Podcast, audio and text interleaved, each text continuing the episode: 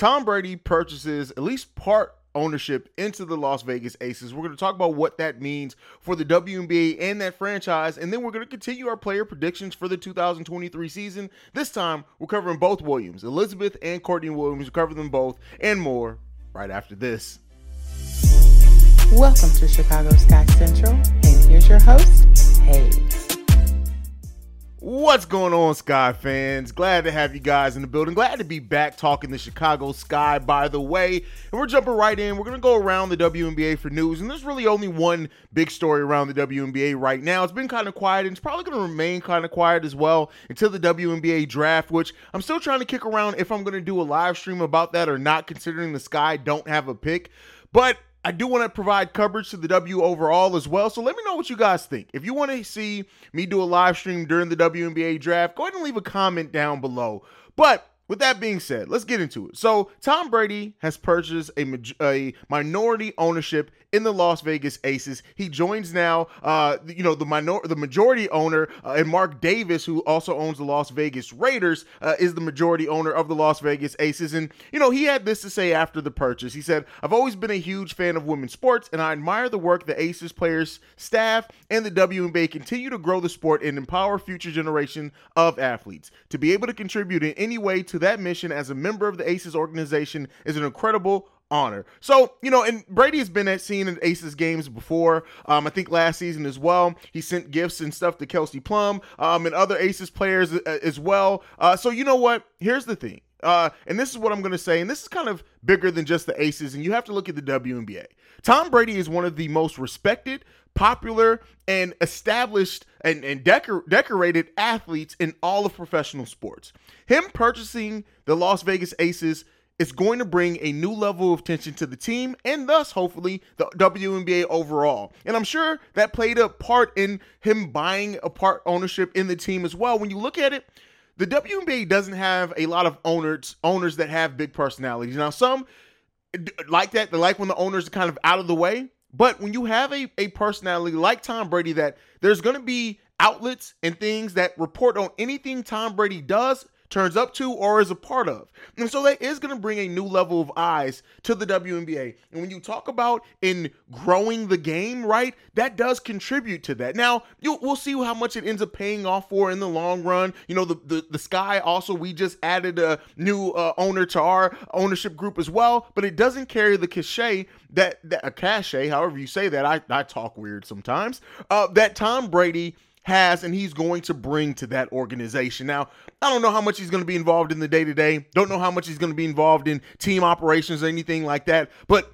it does help grow the game. And, you know, that's part of what I do here. I think that's part of what all WNBA content creators, commentators, everything does is like we want to legitimately bring more awareness to a game and a sport and athletes that we feel deserve so. And for Tom Brady to put his money where his mouth is, and I'm sure he's, you know, looking for other ventures now that he's retired as well, and to invest in a WNBA team, I don't want to, you know, overstate it or anything about how big it could be for the WNBA as a whole, but it does matter, and it does make a difference, and we hopefully will see that pay off for the franchise and thus the WNBA as a whole. But all right, enough news from around the WNBA overall. We don't have as much this week. Let's get into the player predictions. Now, I love doing this.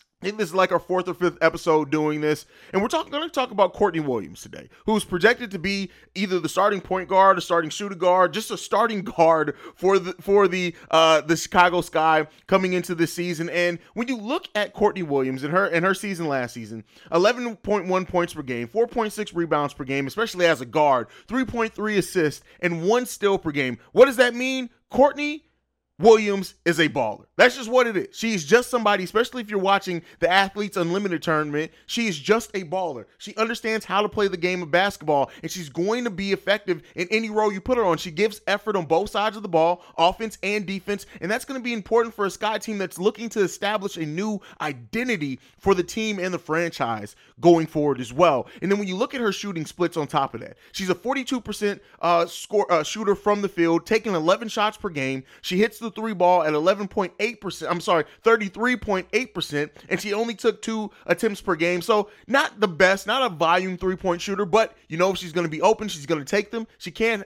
take them. She operates primarily in the mid-range and in the paint. And some of her best weapons as far as her offense are jump shots and this floater that she has that is just a beautiful floater. So when you look at Courtney Williams and projecting what she does, you guys know in these projections, I'm not necessarily coming in saying this player needs to average that, this player needs to average this. It's more so how they fit in and what their role is going to be on the team. She's joining a team with Kahleah Copper, who can absolutely score. And then you also look at Marina Mabrey and what she can be as a scorer and a facilitator as well. Courtney Williams is going to be able to come in, kind of pick her spots. She's going to be one of those players that, you know, maybe doesn't shoot a lot of high volume at times, but it's going to be efficient. I honestly think her joining the team that she's joining and what the Sky project to be is going to have a possibility and a chance to really kind of, you know, let the game come to her in that area, kind of focus on setting up other players, facilitating, but don't sleep on her, especially in transition, especially when the Sky just need a bucket. Maybe if things start slowing down, Courtney Williams is going to be a player that I think is going to come in and definitely give the Chicago Sky those things to her game, and it's probably going to be needed as well. Also, when you look at her and where she gets her points, I really like how she gets her points primarily in the mid-range, and she becomes more efficient the closer she gets to the bucket. Now, you can say that about basketball overall, but she gets primarily operates in that mid-range area. Then in the paint, she shoots 54% in the paint and averages 1.8 points per game per shot in that painted area. In the restricted area as well, she's 51% from that area. Now, the three-pointer is where she's not the best. We talked about those percentages. Above the break three, she hits at a 32% clip, but that left corner three specifically, she hits that at a 50% clip. So that's something you can definitely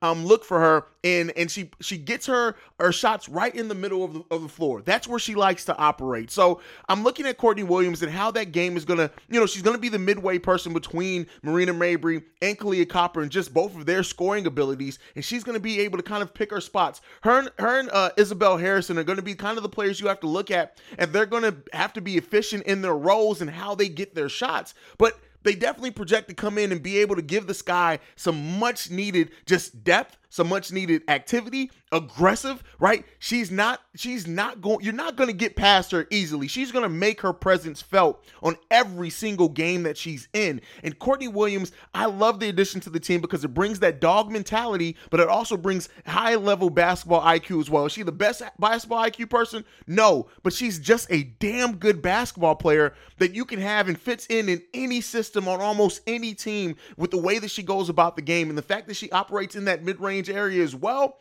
that's a highly effective area in the WNBA game. Not as much as in the NBA game, but in the WNBA game, absolutely. So I'm looking at Courtney Williams to be an efficient player. I'm looking for her to primarily be able to focus on the defensive end, but you get her out in transition. You get her out and things like that, and she's going to fight. Well, let's also not overlook the fact that she averages 4.6 rebounds as a guard in the WNBA. She's going to go after it. She's going to get loose balls. She's going to get you extra possessions. She's just going to be a baller. And I love the acquisition of Courtney Williams and what she presents or projects to bring to this team in the 2023 season. Now, the next one up that we're going to talk about is Elizabeth Williams. And so this is she's going to play forward and center for the Chicago Sky projectedly, 6'3", that she's going to bring that size. She's a really good rebounder. The rebounding rate, though, is not kind of what I like to see, but keep in mind, she's a bench piece. She started no games last year for Washington, but she has started over her career. That was the first time she was primarily a bench player in her career, but she's probably going to be that for the Chicago Sky as well. You could project her as a starter too,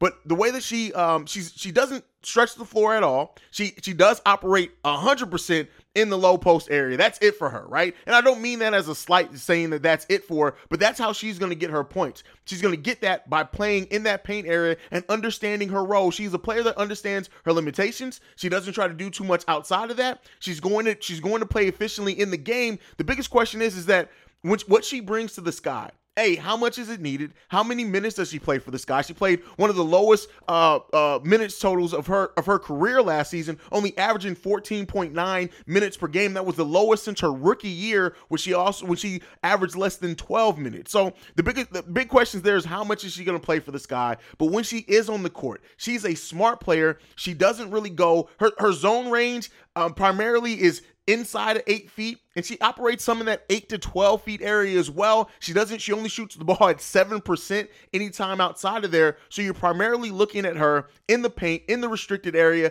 and that's really it, right? And don't mean that to be negative, just mean that to be where she gets her points. She gets her points right in the teeth of the defense. And the Sky typically last season were one of the best teams at attacking the rim. When she is scoring, that's going to be her role. But as I said, it's more than just scoring for her. You can't really look at scoring, I don't think, with Elizabeth Williams and try to use that to dictate her game. She's going to probably get you about a block per game, even though she averaged less than that last season. That was her first time, again, since her rookie season, averaging less than a block per game. She's going to get you that. She's probably going to get you 4 to 5 rebounds as long as you get her minutes. She's a proven player. You give her 15 to 18 minutes, she's giving you 5 to 6 rebounds per game. And that's going to primarily be her role. She's going to be the person that comes in and enforcer in a lot of ways for the Chicago Sky, and they could very well need that. So I'm looking at Elizabeth Williams to come in and just play solidly, be that center that we need, that center that's a deterrent, that tries to deter and maybe doesn't always block shots, but definitely forces to alter shots of the other team when they try to come in the lane.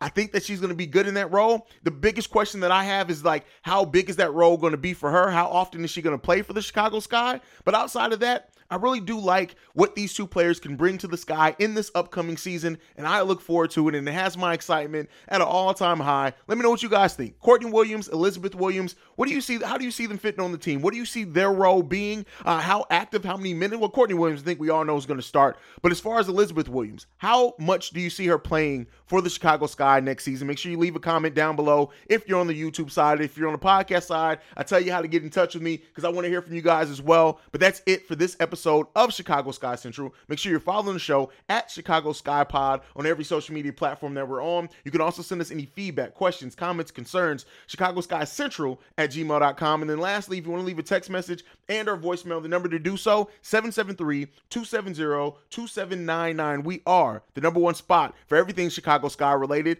And I'll see you guys next time. I plan on going to Skytown, y'all. Peace. This has been a presentation of the Break Break Media.